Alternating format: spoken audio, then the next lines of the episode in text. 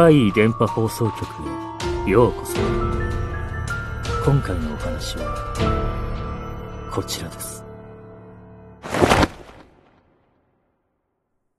東京の幽霊ホテル、迷子。この話も、東京に遊びに行った時のことです。普段は友人の家に泊めてもらうことも多いのですが、その日は誰の家も確保できず。もう時間も遅いし、漫画喫茶でもいいやと思いながらも、一応ホテルを探してみると、夜にチェックインして、朝にチェックアウトする。ほぼ寝るだけの時間であれば、格安になるという、ナイトパック的なものを見つけたんです。問い合わせてみると、ちょうど一部屋だけ空きがあり、私は飛びつきました。そのホテルに行くと、部屋は8階の角部屋で801。タバコを吸う私には嬉しい喫煙ルームでした。これはついてると思いましたが、明日は朝から一人で秋葉原を回る予定を立てています。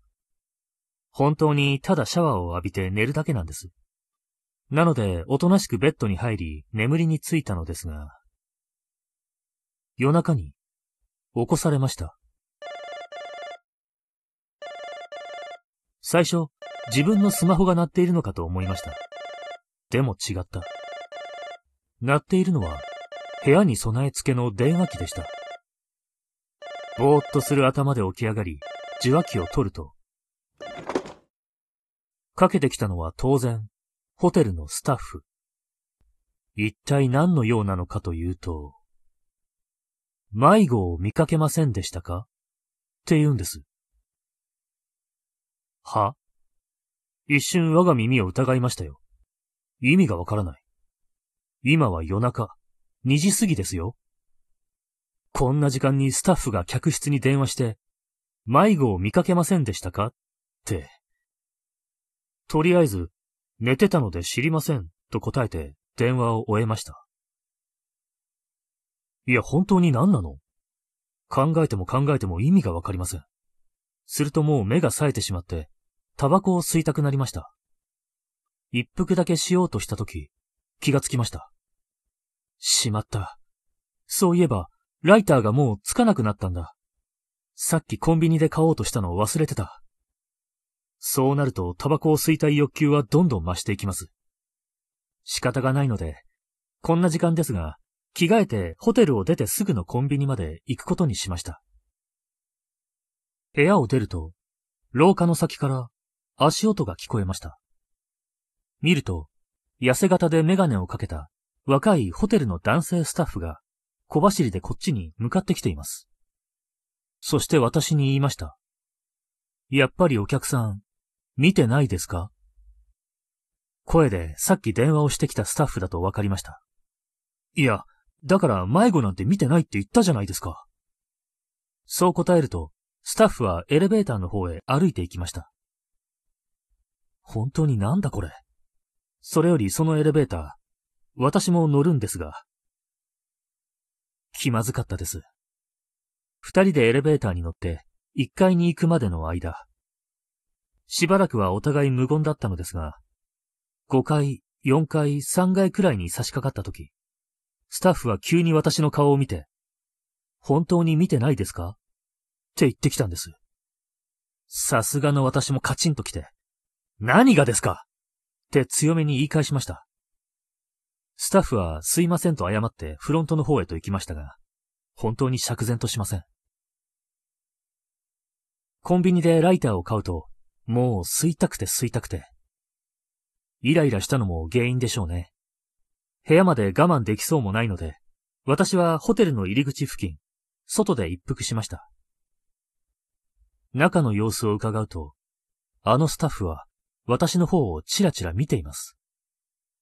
それでも気分を落ち着けようと努めて、吸い終わってホテルに入った時、あのスタッフが私に向かって、お帰りなさいませ、って言ったんです。その時の言い方というかなんというか、私、ブチって切れちゃいましたよ。おい、お前何なんださっきから。実際はもっとこう低い声で、方言も出ちゃってて、結構怖い感じになってたかもしれません。すると、すいません、迷子が、って言うんで、どういうことだと問い詰めたんです。彼が言うには、娘がいなくなったと客室から電話が来て、ドアはオートロックだし、探している時に娘が帰ってきたら入れないんで、親は部屋で待たせて、スタッフが探していたと。それはいつの話だと聞くと、なんと私がチェックインするよりも前だったんです。おいおい、今夜中の3時近くだぞ。そんな時間まで子供が行方不明なら、これもう警察に連絡する案件じゃね？その時、エレベーターから他の男性客が降りてきました。私はこのおかしな状況に賛同してくれる人が欲しかったんでしょうね。こちらの様子を伺いながらエントランスへと向かうその男性に話しかけました。さっき部屋に電話がかかってきませんでしたか？するとその男性は、かかってきてないと言います。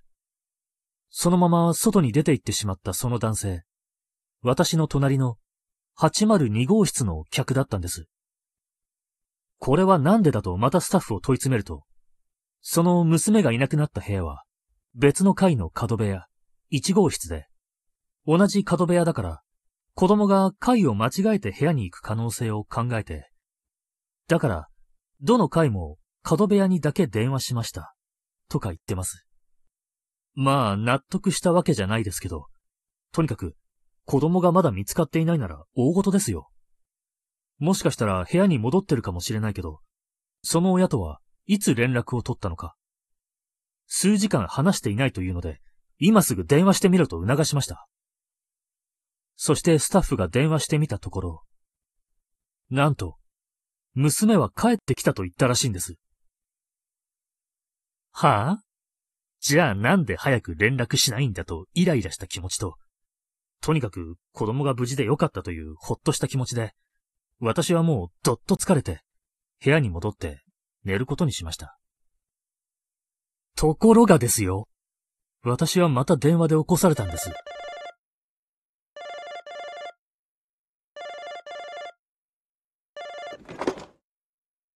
時刻は3時半。相手はあの、メガネのスタッフ。またいなくなったって言うんです。今度は、親子揃って。さっきまたフロントに電話が来て、また娘がいなくなったと言ってきました。スタッフはさすがにおかしいと思い、とりあえずその部屋へ行ってみると、誰もいなかったと言うんです。しかも、オートロックなのになぜかドアが開いたとも。確かに奇妙な話ですが、なんでそれを私に？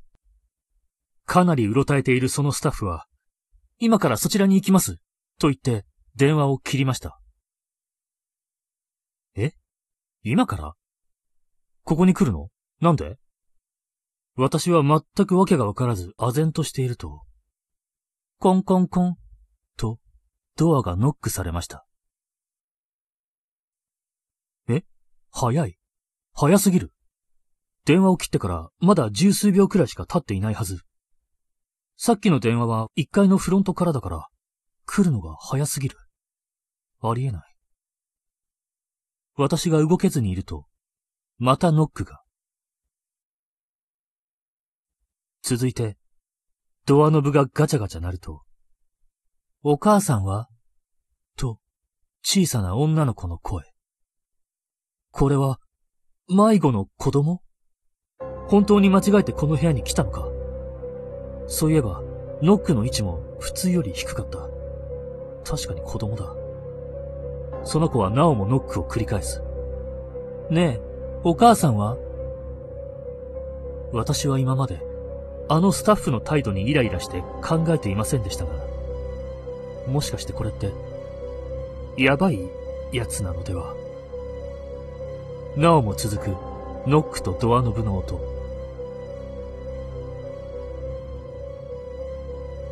どのくらいドアの前で固まっていたのか、廊下から足音が聞こえてきました。あのスタッフだ。彼が小走りでこっちに向かってきている。女の子の気配がなくなった。そしてドアの外であのスタッフがノックをして声をかけてくる。T 様、801号室の T 様。私は意を決してドアを開ける。鍵を解除し、ドアノブを握り、ゆっくり外に押し出してドアを開ける。その瞬間、開けている途中だったドアが急にバタンと閉まったんです。それに驚いて私は少し後ずさる形で、体が横を向きました。その時、ドアの横にある鏡が目に入りました。映っていたのは私と、私の後ろに、知らない女。そして耳元で、娘はどこですか？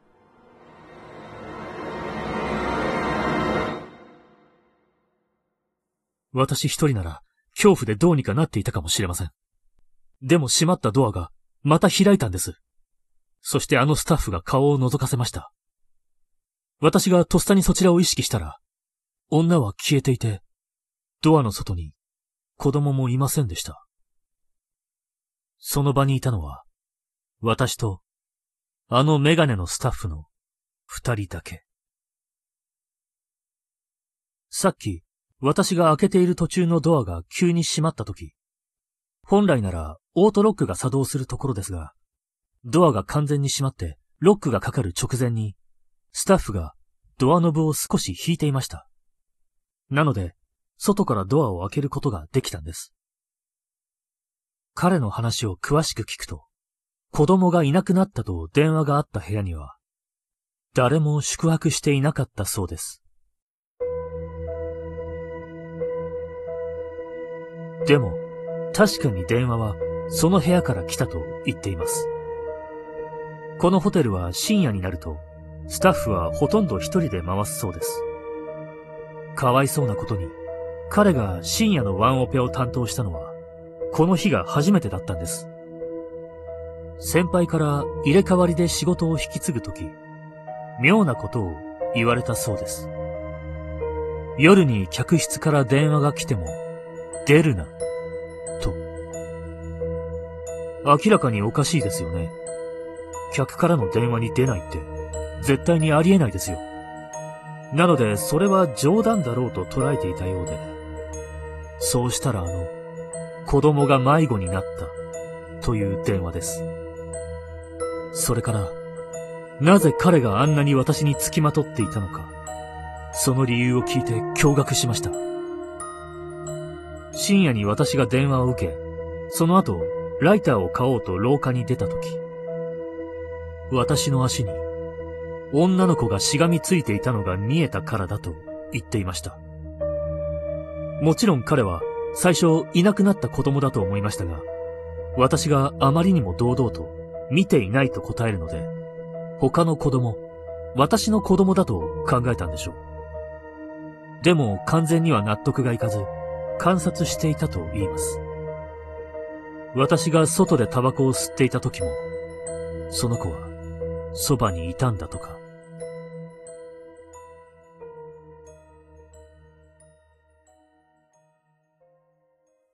全くわけのわからない体験でした。あのスタッフの対応は良くはなかったとは思いますが、まあ、同情しますよね。そして結局、あの親子は、出会えたんでしょうかね。